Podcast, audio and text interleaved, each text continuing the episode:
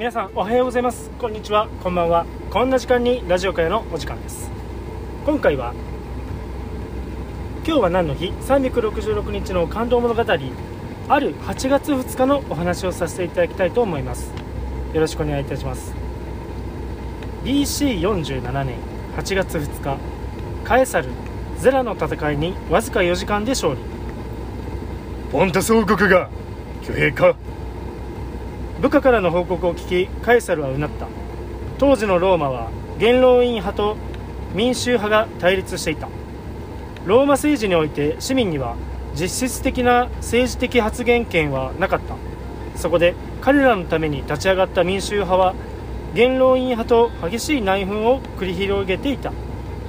カエサルは民衆派の一人として元老院派のポンペイウスと戦っていたが、そのポンペイウスの影響下にあったポントス王国のファルナケス2世が挙兵したのだった。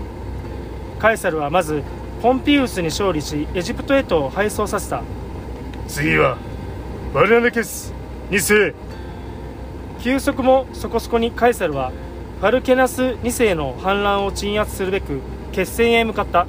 そして紀元前47年8月2日ゼラの地で両者は激突。両軍どちらも2万の戦力で、ローマ軍はゼラ近郊の丘の上に陣を構えた。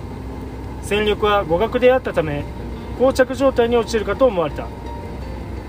このまま持久戦になるかもしれない。カエサルはそう読んだがファルケナス2世はそうしなかった。